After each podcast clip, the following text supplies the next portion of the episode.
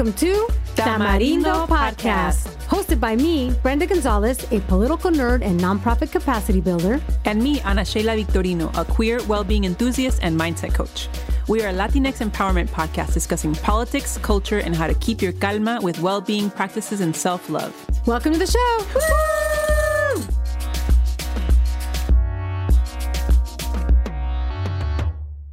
What's up? What's up, Tamarindo amiguis?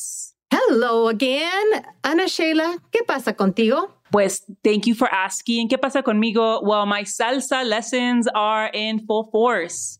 So that's been what I've been most excited about recently. Yesterday we had our latest class and now we're doing turns. And what's really cool about the class is that it's builds um, on the previous class and it's just so fun. I'm just so happy because I honestly, I love salsa music. It brings me so much joy, but in the past, what sucked is that I also feel anxiety when I would, you know, be at a party and it would come on because I didn't feel comfortable dancing it. And so it's just been really fun. I feel like we all feel like we're kind of in middle school, all like como a little giggly, like, oh, we're to dance together, a little nervous. But, um, the other cool thing is I think, you know, we get to switch roles and that's been really fun. And my friend Ted, um, he's like a big bear and I've loved leading him. Yeah, because he's like this big guy and he just lets me totally lead him. And I love it. And and he they actually don't call it leaders and followers. The instructor, he calls it activos y pasivos which I also really like. So just that's been so much fun for me, and uh, yeah, that's that's what that's what I'm excited about right now. Oh, and I also have a wedding this weekend that I'm going to be in, and we have to learn a dance that there I don't know yet. You'll be ready so to that's go. another. No, because I actually have choreography, so it's another challenge. So hopefully, y'all pray for me that I can learn the dance between now and Sunday. Oh my gosh. so. Talk about pushing pushing you out of your comfort zone, getting right yeah. into it. Well, you would be surprised to know this, I think, Ana Sheila, is that I'm actually a very self-conscious dancer. I'm very self-conscious and I I'm not I, I move like no one's looking, but I have zero rhythm. And definitely salsa music intimidates me. But good. I'm Aww. glad you're getting so much joy with that. And I'm glad that you're pushing um, into uncomfortable spaces because that really relates to the conversation we're about to get into with Zahra because um, it, it, I really have learned so much about work with working with Zahra, which we'll ex- introduce her in just a second. But I'll just share that this idea, this is what it's inspired me to share here. This idea of like pushing to something that feels uncomfortable, like dancing, like doing a choreographed, choreographed dance into a wedding. One thing that I did at the very beginning of the pandemic is I decided to take a comedy writing class and I took it with Zahra, who is our guest today. And we'll talk a little bit more about her. And it's just, I, I want to encourage our listeners to get out of their comfort zones. Would you agree with that, Sheila? Is it a good idea to push past those uncomfortable moments? 100%. That's the only place that growth happens when you're a little uncomfortable. I love it.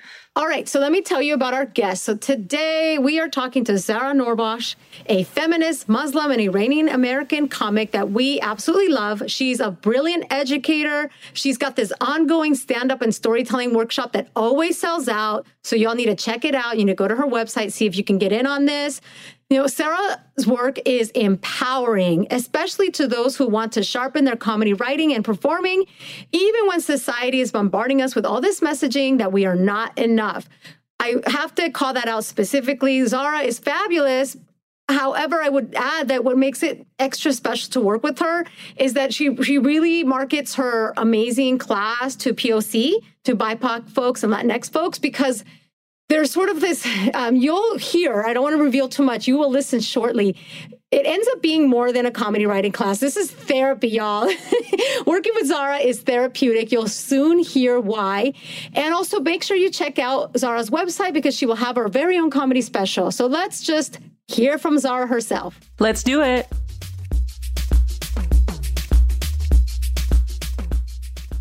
First, I want to welcome you to Tamarindo. Hi. It's so awesome to have you here and it's it's great. I've been I mean I feel like I've forged a friendship with you, but it's been all virtual because of this pandemic. One day I think we'll hopefully be in a room together. I could give you a big hug. I know you're right. It's so strange. It feels like I've always known you and like we hang out. And it's in the Zoom room. oh my gosh. So, um, I mean, I have the great pleasure of knowing your work, and I think you're fantastic. But I think it would be great for our listeners to hear a little bit about your you're sort of out of the traditional route, out of the the bar scene. You kind of took a different route to to get into stand up comedy, and I'd love for folks to know a little bit about that journey. Sure, I started out in the bar scene. Um, I guess my first show was at a talent show um, for the Iranian Student Cultural Organization at UC Berkeley, and I totally killed it. And I was like, "Oh, I'm gonna go perform at a mic," and I bombed miserably, and I I didn't understand why it didn't work because um I had killed it. yeah, what happened there? well, All my jokes just landed as uh stories with no punchlines. And somebody at the open mic told me, you know, it's like you just have setup, like you don't have punchlines yet. And I was like, what? and, but people were laughing. And in retrospect, what was happening that I didn't realize was that um, all of the jokes that I'd had before worked because everybody was in on that context. And so they they appreciated those punchlines. But then when I took it to the bar scene, they they weren't in on that context. And so um for them they were just learning. And that's one of the lessons you give, right? you got to get the audience to yeah. be in the context. Yeah, that well, that's one of the challenges that really is like a storyteller skill set that they that a lot of folks don't teach you how to do in stand-up comedy.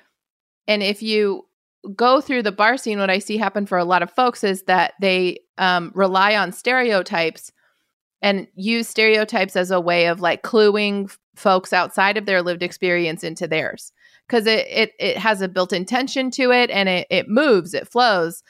But the of course there's many pitfalls to that right? You're like reinforcing a stereotype that doesn't feel good. And then also um the cis hetero white male sort of um entourage of comedy in those spaces views stereotype humor as a kind of pre-written joke.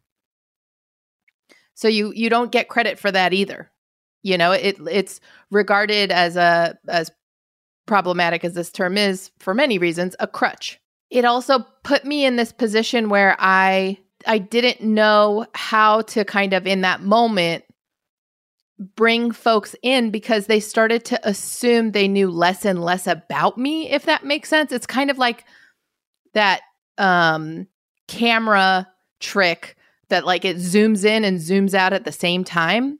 Mm-hmm. For a lot of people of color, what I find is that as soon as you start talking about your individual lived experience, your context, your upbringing, your coming of age. There's this way that folks start to assume they know less and less and they want to learn more and more. And their sort of Orientalist goggles come on. And pretty soon you are giving a TED talk. Mm. yeah, their, their context is now, oh, I'm learning. Let me get a notebook and take some notes. yeah. Exactly. Exactly. And so, um, what you learn to do instead as a storyteller, right, is that like you find those that shared context that has that can generate anticipation and maintain tension and you learn how to do that but that's a storyteller skill. And of course a lot of folks don't think to hone those skills because in the world of stand up what you, you don't want to do storytelling. You know you want to keep your jokes tight you want to keep your bits tight. And i think sort of the further you are away from the cis hetero white male experience the less um the the more work you have to do to kind of connect with a crowd. The more the crowd kind of assumes that they don't know you and that they're not going to connect with you and sort of the the bigger the divide and the more work you have to do. And so i got really lucky that i got frustrated in the stand-up comedy scene and i went into the storytelling scene because that's how i met w. Kamau bell. I took his solo performance workshop uh, for a couple years and um, I really learned how to use multiple mediums to feed back into my stand up comedy routine and to really support me in building out my set and my career. I love that. I love, I love, I mean, I'm, I'm nodding a lot. I'm not nodding a lot because I, it really, it, it, it, tells so much because I think there's often like we celebrate like women comics or like Latina in comedy you know, Iranian American in comedy because it's such it's so refreshing and new. And I think you you sort of walking us through this experience tells us a little bit about why it's so refreshing and new because there's those extra hurdles, those extra distances that a comic that is not that is further away from that cis hetero straight male look and and context. It really, I mean, I just really think it really highlights what's going on. It's not that women comics or minority comics mm-hmm. or the mm-hmm. inter you know the intersectional comics aren't great. It's because you've really elevated and showed for us what's at play here. It's just like it's just like everywhere else, y'all. Just like everywhere else. Yeah, exactly. And I think if you're especially as like ethnically ambiguous folk, I grew up always being told that like racism wasn't happening to me, that I was passing. And that um and I also grew up in a really conservative suburb where like racism was the R word that you don't say because it's a mean thing to say to white people. Right. Yeah. Don't let them know that they're being racist. right. And then in addition to that, there's the model minority ethos. And there is a culture of passing, especially amongst Persians. And for folks who don't know, there's a difference between white passing and presenting. Like white presenting is, you know, I'm a fair skinned woman. Um, and white passing is kind of identifying with that and saying, like, well, I am white. Um, and uh, without critique of white status is um, something I recently learned. Mm. Um, and so, like, it, it was always really hard to pinpoint, you know, what is actually going on here. And it, it wasn't until I started hanging out with more folks who studied critical race theory, and I would have these conversations, and they would sort of like reframe it back to me, and I'd be like, "Yes, that's what I'm dealing with," you know. And I think that's part of the disservice, you know, to us is that we, um, it's the it's that weird double edged sword of privilege that's just buzz. Like you go through life kind of, or at least for me, I I wasn't connected to my racial identity. I didn't um it was just constantly being gaslit. And because these conversations were still sort of like having these conversations and we're still trying to say, you know, yes, this racism is happening and we're finding words like, you know, implicit bias and uh, microaggressions to sort of, you know, talk about these other layers and levels. When you, when there isn't that sort of like confirmation socially and academically that you can like point to and say like here's the thing that's happening in my art. This this is what i'm dealing with in my field. You know still we have people saying no it's not. You're fine.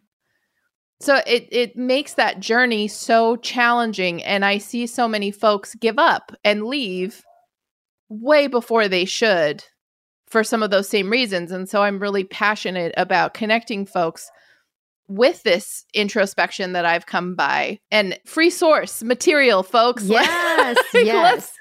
I love that. Let's swap notes and figure this out. I, I love that. And, you know, that's why we, I wanted to have you on this show because so, listeners, I've had the great opportunity of, of taking some of Zahra's comedy writing classes, and I realized, wait a minute, yes. this is therapy. You know, like this this isn't about comedy writing. You know?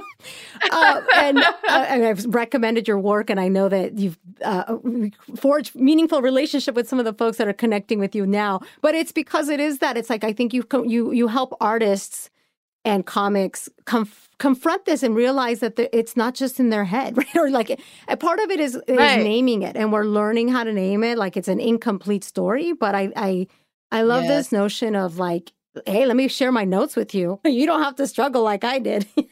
yes, exactly. I feel like right now there's such a culture of just like having the conclusion. And I think the benefit of note swapping is we don't know yet. We're just kind of like, I think this is what's going on. You know, what's your experience? And kind of comparing and and sitting with it and and sort of allowing for some curiosity around it because otherwise it's that very binary ping pong of just like is it me or is it society yeah so much room for nuance so much nuance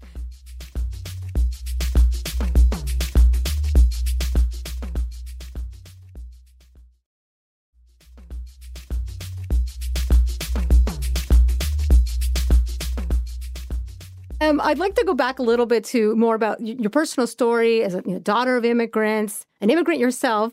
Um, how has that informed the way you approach your work and and entering this comic space and, and other work that you're involved in? How does like your immigrant story fit in? it's such a part of who I am. Um, I think so many things. I mean, when I was a kid, I was always, you know, trying to ease tensions. Um, I grew up with my mom wearing hijab during the Iranian hostage crisis. And back then, wearing hijab signaled to people that you were Iranian. And uh, they, they didn't care what Muslim was at the time. Not that hate crimes didn't occur and racism against Muslims didn't occur, but the predominant narrative was like, Are you Iranian? That was the first question. And always at the grocery store. Hmm. And always in the produce aisle. I don't know. And that was the first place that I really like learned how to ease tension was um trying to get my mom to buy Lucky Charms cereal and getting into fights with her about it. you know, and feeling like, oh, why are my parents such stupid immigrants? Why can't, why do I have to teach you everything? I love it. You know, and, uh, and then learning constantly that I was, you know, I mean, and like that other layer of like having to manage your internalized racism, um, and, and, you know, I know that like in in my therapy there was always this conversation of like if I was the parent in the household and ways that you know I was being parentified and I like now having had just a puppy I'm like, you know what, man, whoever's willing to poop in the house on the floor, uh, you win. you get to decide what happens you know? I give in. Like, what do you want? What do you need? A seat at the table? Fine and i just like marvel at my parents and their resilience um th- there was just always so much learning and i always felt like i was constantly advice hoarding but like something that has been so curious for me and interesting and fun to sort of like play with in my sets is that I really felt the most like an immigrant as the oldest child. And that like I feel like my siblings got to sort of build off of me as an example. I mean, I know they have. Cuz they literally have told me, I mean, we just watched you mess up and we're like, I'm not going to do that. okay, younger sibling privilege here. yeah, right. Come on. Where where are you in the sibling lineup? Well, I have a really interesting uh, experience because um, my parents we came to the US because my brother had a terminal illness. He had muscular dystrophy. Oh. So um, he was 6 years older than I am. So I was the younger child and I was the I've always been super energetic, and I've always been like a headache for my parents, you know. Uh, so I, I, I, and I, I identify with like you know arguing with your parents about the Lucky Charms. I definitely identify with that whole notion and translating and all the things, all the immigrant things. Uh, but of course, then my journey uh, is interesting because my brother passed away. So then now I am not only am I mm. the um, well, I am the youngest, but I'm also the only, and I'm the. There's got to be a word for this, but you know, the surviving child. So that gives me mm-hmm.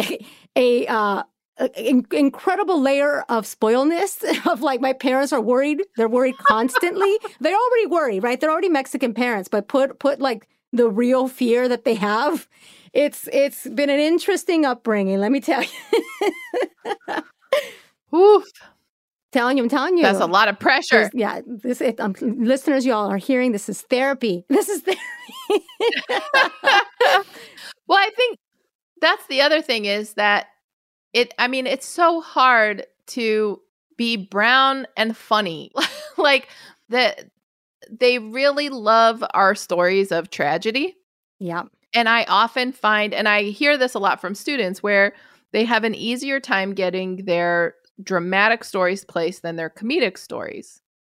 Mm. And it's like, mm. man, how many trenches of depletion are there between us and just getting to be funny? You know what I mean? Like it they do carry more traction and my tearful essays do travel further than my funny ones and there some of that is because like yeah we connect with it on this deep level and some of that is also just orientalist and racist you know is we are more available societally for uh, the tragic stories of black indigenous and people of color. And that's one more thing that we have to push back against in our advocacy for our own skill development in our chosen field. And so when i see young comics and folks in the fields of comedy trying to navigate how they choose you know their projects and their collaborations and and their focuses i always say lead by what makes you envious hmm, say more about this when we're envious it's just seething very loud desire i want what I see this other person doing, having, being. I want that. And for us, want is really tricky. It's it it gets foggy because there's also there's what we want and there's what is available. you know, we we are brought up to think that we live in this like equal opportunity society and America, land of the free, home of the brave, and that whole narrative, it's all around us and it we really internalize that, I think. And I, I think we forget that no, you know, not only does nobody owe you anything, but they're going to continuously get in your way. And you're going to realize that and it doesn't matter. and you're going to work against that and it doesn't matter. And you're going to write reports and there's going to be grants and it does it still doesn't matter because that's what racism is racism is bigger than us mm. it's institutional it's a hegemony it's a constant struggle it's why we have movements it's why we find each other in these podcasts and spheres and, and workshops and we hold on because it's bigger than us and we do have to bide our time and work together and strategize and have multi-pronged approaches and self care and take a weekend and all of the things, all of the things. So for me, coming into this, it was always easier to produce and teach than it was to entertain. And even right now, I am constantly pushing myself to not have my sole income be from classes because I've been a teacher for 20 years and that's a that's a well-worn muscle for me, but I've been an entertainer always part time on the side of my teaching. And so my skill development there is much stronger. And it's easy for me to kind of go, well, I think I just like teaching more. But part of why I like it is because I'm good at it, you know, and it's really fulfilling and I get to connect with folks. And it's harder for me to do that in entertainment because as much as we all try, it is cutthroat and it is kind of elbows out. And like there is toxic positivity there. And it is hard to kind of build deeper friendships in that sphere because it's highly competitive and it's exhausting. And so I found that when I pay attention to what makes me really envious, then it kind of cuts through the noise of like, am I doing this because I'm just good at it? Is this really what my heart desire is? Because then my envy is so loud. and it, it allows me to kind of go, oh, dang, I really want this. I should really fight for it. I love that. Listen to your envy. I like that. That's so powerful, super powerful. And all of this is kind of coming together. Again, a lot of nodding happening over here. Um, and, nice. and, and also, I think because there's these systemic things in at play, but we forget about it, we tend to internalize it's, you know, it's me. I'm not enough. I haven't done enough. It, and it shows up again because then your inner critic now is another roadblock that you have to fight. Ah, yes. And I love that what one of the biggest takeaways that I got from being one of your students is just like how do we kill that inner editor, you know? and I love for you to go ah, into ah. that a little bit. Tell me about like how we kill that guy. Well, first you don't kill him. In, instead you you split him into two. I always tell folks to separate out all the voices in our head uh, when it comes to writing. And I, I separate them out into four categories so far, anyway. I've got the facilitator, which is kind of like that's our, you know, in psychology, we call that the ego, right? Like that's our why self, the planner, the project manager. Um, and then there's the the creator. And the creator is that part of us that is just like the adventure seeker. What's new? What's fun? What's exciting? You know um, that just like dives into it for the sake of adventure. And then there's the critic. The critic is that gossipy spill the tea coffee talk loving comparative minded um, eye. And in comedy writing cultivating a dialogue with the inner critic is really, really, really, really important because all you're doing in stand up, every punchline is an opinion. You're you're always just trafficking in opinions. You're sharpening your opinions and you're working on making your opinions even more incisive, raising and lowering the stakes, you know, and experimenting with your opinions. And so you need a very active and available inner critic around that likes to have fun and and likes to gossip and and talk some sass. And then you have the editor. And the way that I regard the editor is the editor is that really organized person that gets mistaken for being the writer all the time because their writing is very organized, but they like to organize your writing and they like to change its fonts and they like to move sentences around and they like to experiment with form and structure but they're not a writer. Mm. Your writer self is the creator.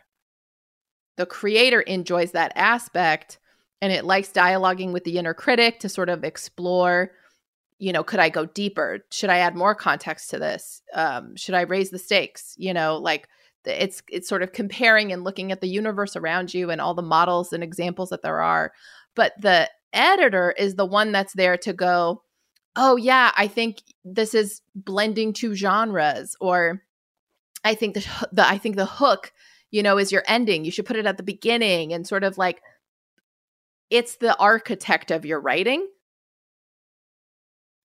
And i think we often because we tend to um ascribe to the person that seems critical in us that is tapped into convention and form, we give it so much authority.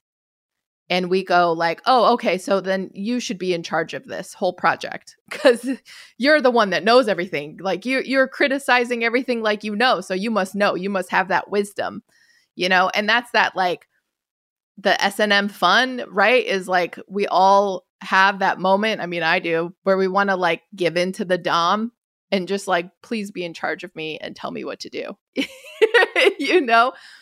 But your your editor just likes to edit. It likes things that make sense and comedy when you're drafting it especially it does not make sense. The thing that validates a joke is laughter but before we are willing to sort of share it outside of our head or outside of the page to get that laugh and and know that it's working we have to let it out the gates first. And so too often I see folks employing their editor as lo- as though it has this other wisdom about their work and as though it can be their writer.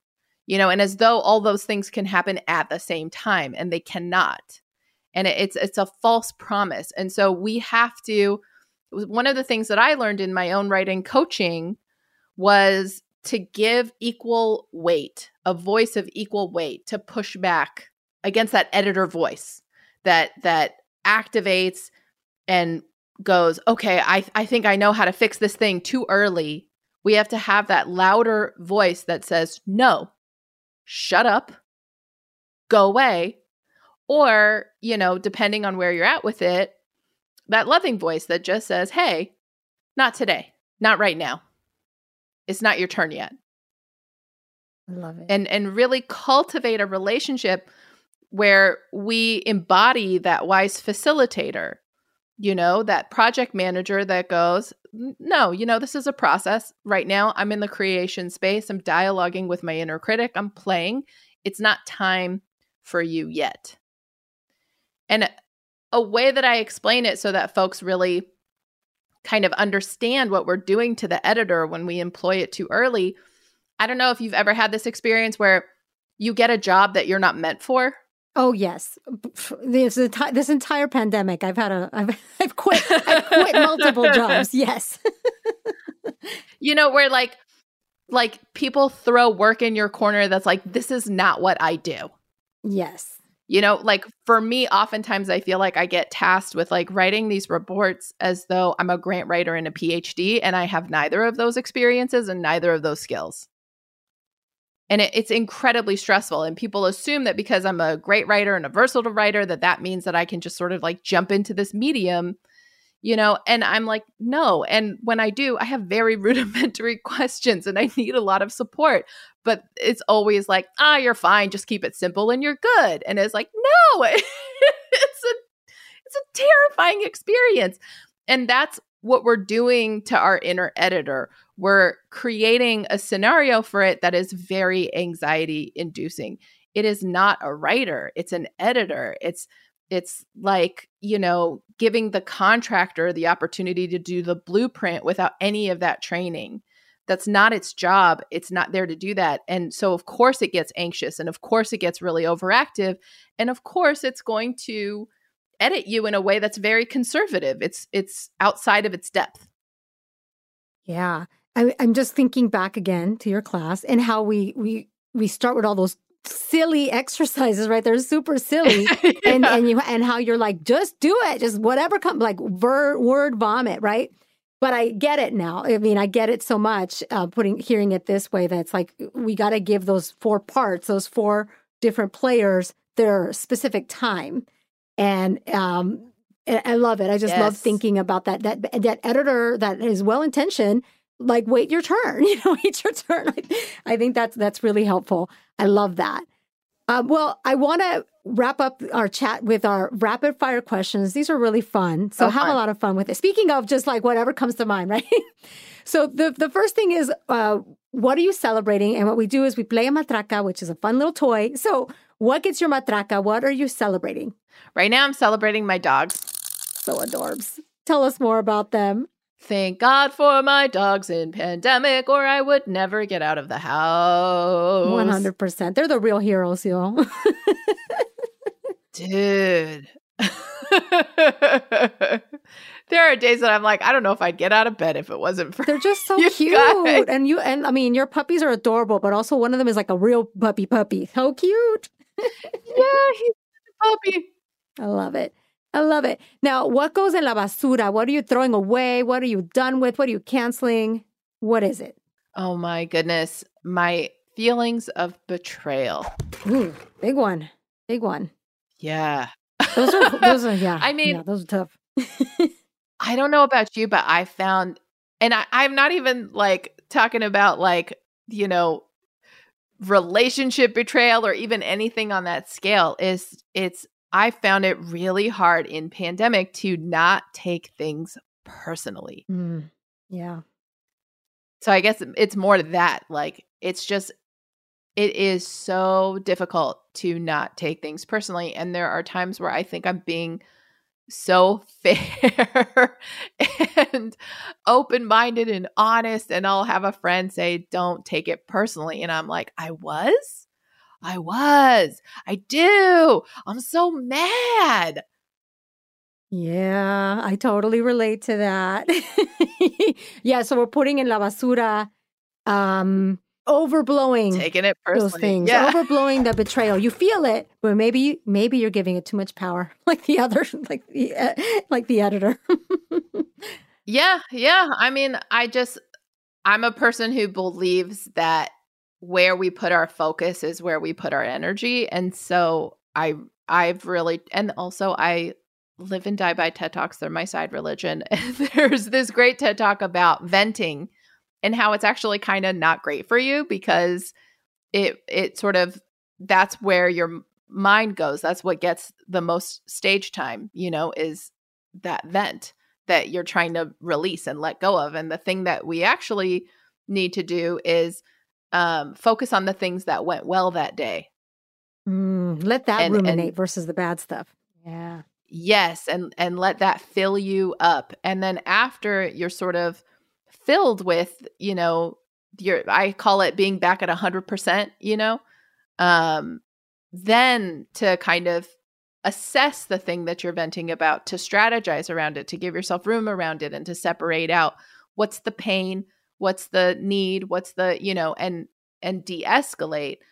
Um and so it's a it's good to not take things too personally just because then when it's it's sort of investing in the um it's investing in the pain of it rather than investing in my own resilience. And i'm i'm really trying to invest in my resilience. Beautiful. I love that. I love that so much. And kind of w- eh, within that spirit how do you stay grounded? How do you get your calma? Oh my god. How do i stay grounded right now a lot of fantasy procedurals like buffy the vampire slayer oh. and the magicians and evil and Grimm and what are some of the other juicy ones that are out there right now hector and uh, the gift is so good and the so many fun otherworldly supernatural's another one just really fun supernatural law and order shows. it's so fascinating.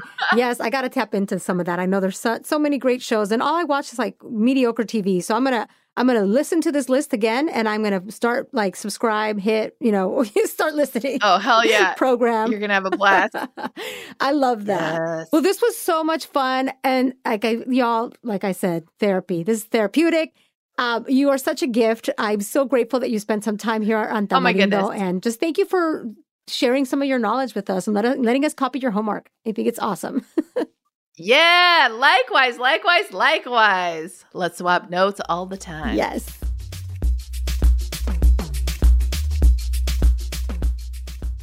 Oh, what a delight to speak to Zahra. She's amazing. Yes, that was awesome. And also, you know, if Brenda paid for something, it must be good. Yeah, because I'm, I'm cheap, y'all. And I did pay for her comedy writing class, and I love it. I don't pay for anything. That's why on this podcast, I'm not really asking you all for so much. You can contribute if you feel like it. But my confession, I don't pay a dime to any other podcast, which makes me really bad. Makes me really bad. I really don't. I really don't. I'm cheap. I got no money. but y'all can get some more of Zahra Noorbakhsh right now. She's got it, like I mentioned, she's got this ongoing stand up storytelling workshop that always, always sells out. So go to zahracomedy.com to get on her mailing list. She does have discount codes.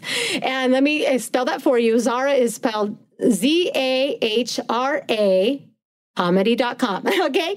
All right, Ana Sheila, to close us out, why don't we do all of at the same time? So why don't you go first, Ana Sheila? Tell us your basura, matraca, and your calma. Alrighty, here I go. Este, my basura this week are holidays that make people feel bad about themselves.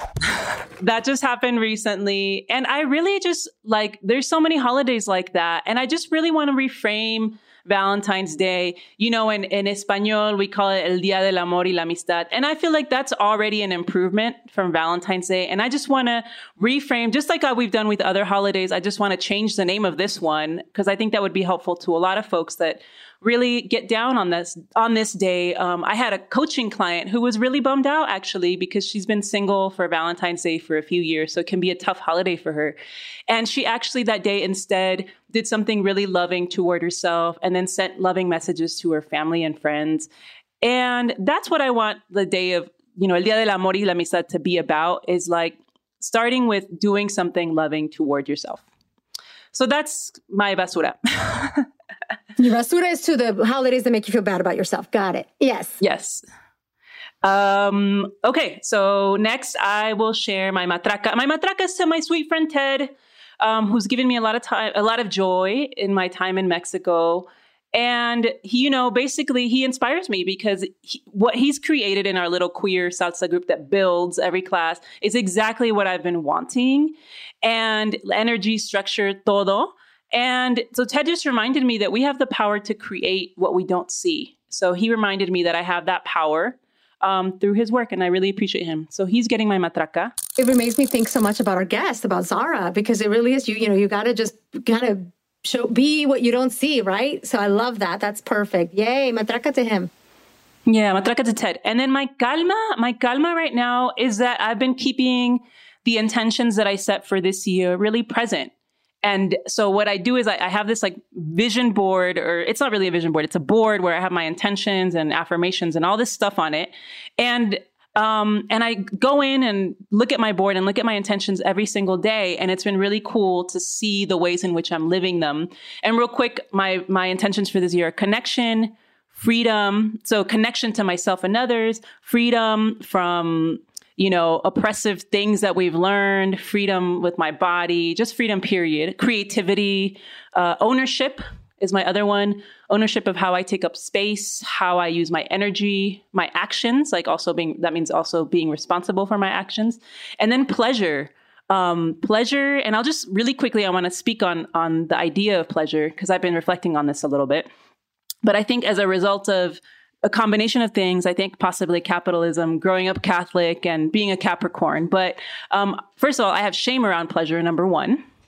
And then number two, I've always kind of felt like in order to experience pleasure, like all these other things need to be in order. Like my finances need to be in order. My house needs to be in order. Like everything else needs to be awesome before I can let myself experience pleasure. So I am challenging that trying to let go of that because it's been it's really affected me and my relationships and hopefully we get to explore that a little bit more in, in a future episode but that's my calma Fantastic. Well, two two things come to mind. One, this notion of taking up more space. You all, we have an opportunity for you to take up more space.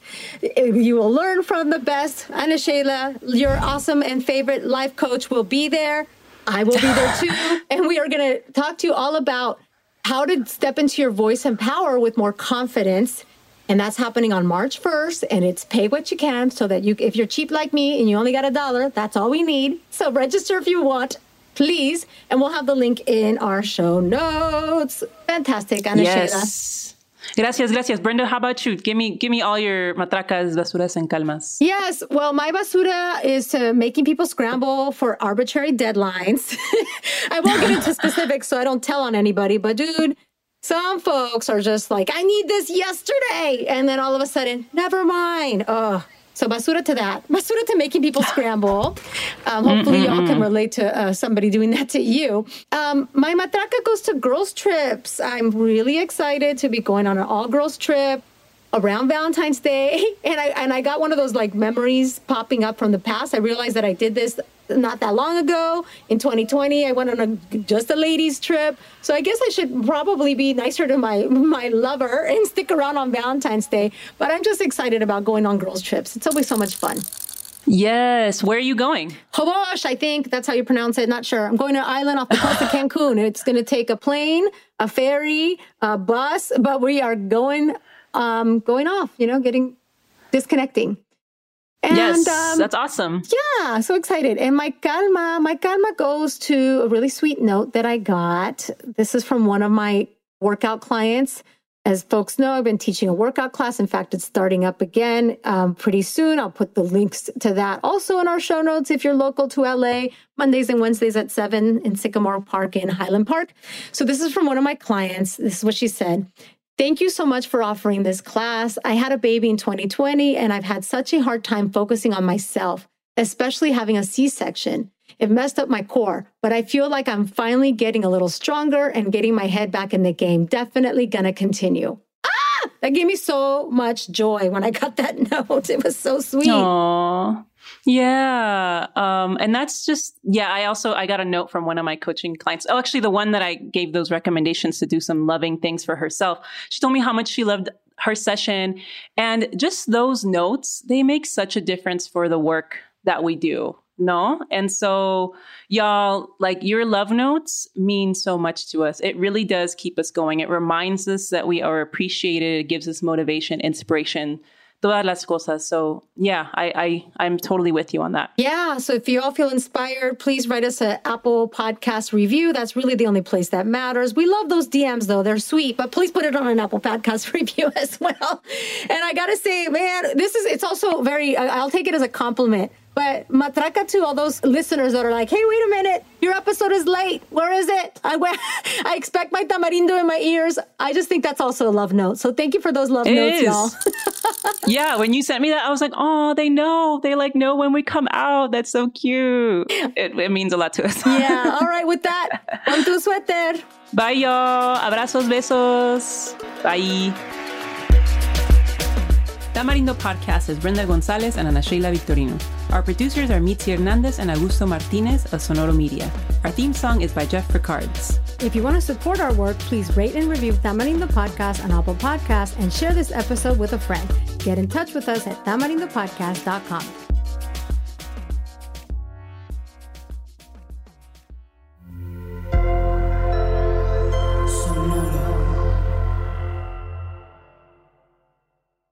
Cuando mi arrendador dijo que el alquiler podría ser más barato si fuéramos amigos con beneficios. Había oído hablar de acoso sexual en el lugar de trabajo, pero en mi casa eso es discriminación en la vivienda basada en el sexo. La gente de bienes raíces dijo que estaríamos más cómodos viviendo en un vecindario diferente con gente como nosotros. Por suerte conocíamos nuestros derechos. Es ilegal asustar a los posibles propietarios para que se alejen de ciertos vecindarios en función de raza o nacionalidad.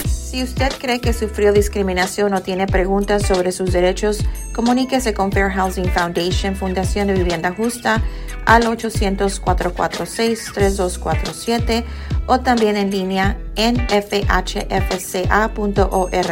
La vivienda justa es su derecho. Este es un anuncio de servicio público de Fair Housing Foundation y respaldado por el Departamento de Vivienda y Desarrollo Urbano HUD bajo la subvención de FIPPI, FPEI 220099.